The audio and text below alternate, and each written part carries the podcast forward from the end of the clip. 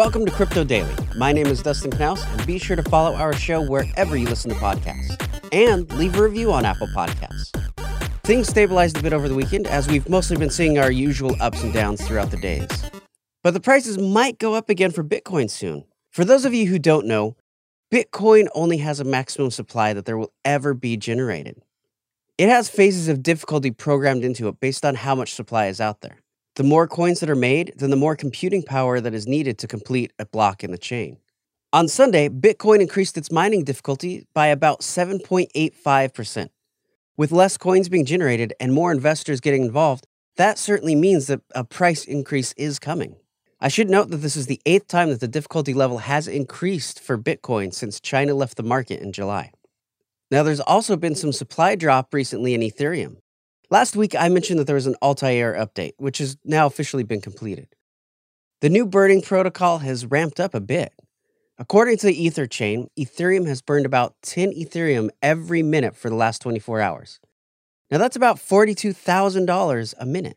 It's also reported that overall it's burned about 701,630 Ethereum, which is around $3 billion.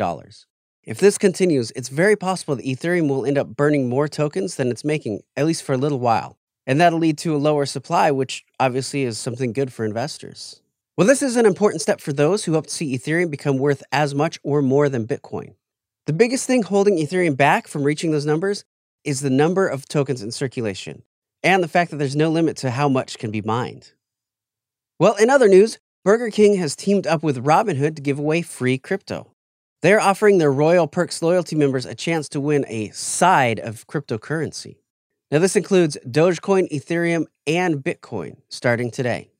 Through November 21st, or while prizes last, Royal Perks members who spend $5 or more on the Burger King app, website, or in restaurant using my code, which is a code requested during checkout, at participating restaurants will be rewarded with cryptocurrency.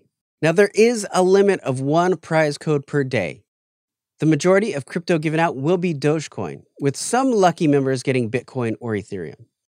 Today, November 1st, is Dia de los Muertos, and two Latinos, David Gallon and Armando Perilla, teamed up to make an NFT collection that honors the Mexican tradition.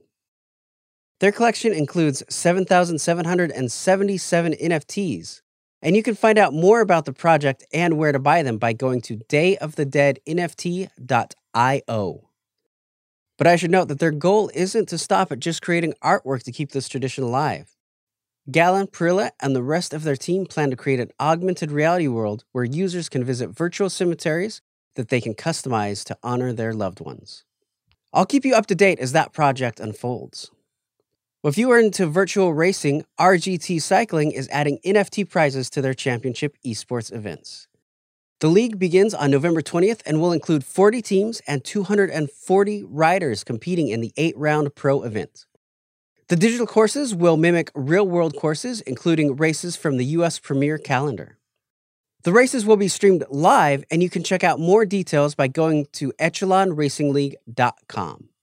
Well, today is Market Cap Monday, and there's been quite a bit of a mix up lately. Here are the current top 10 crypto based on market cap as of this recording 1. Bitcoin, 2. Ethereum, 3. Binance Coin, 4. Tether, 5. Cardano, 6. Solana, 7. XRP, 8. Polkadot, 9. Shiba Inu, and 10. Dogecoin.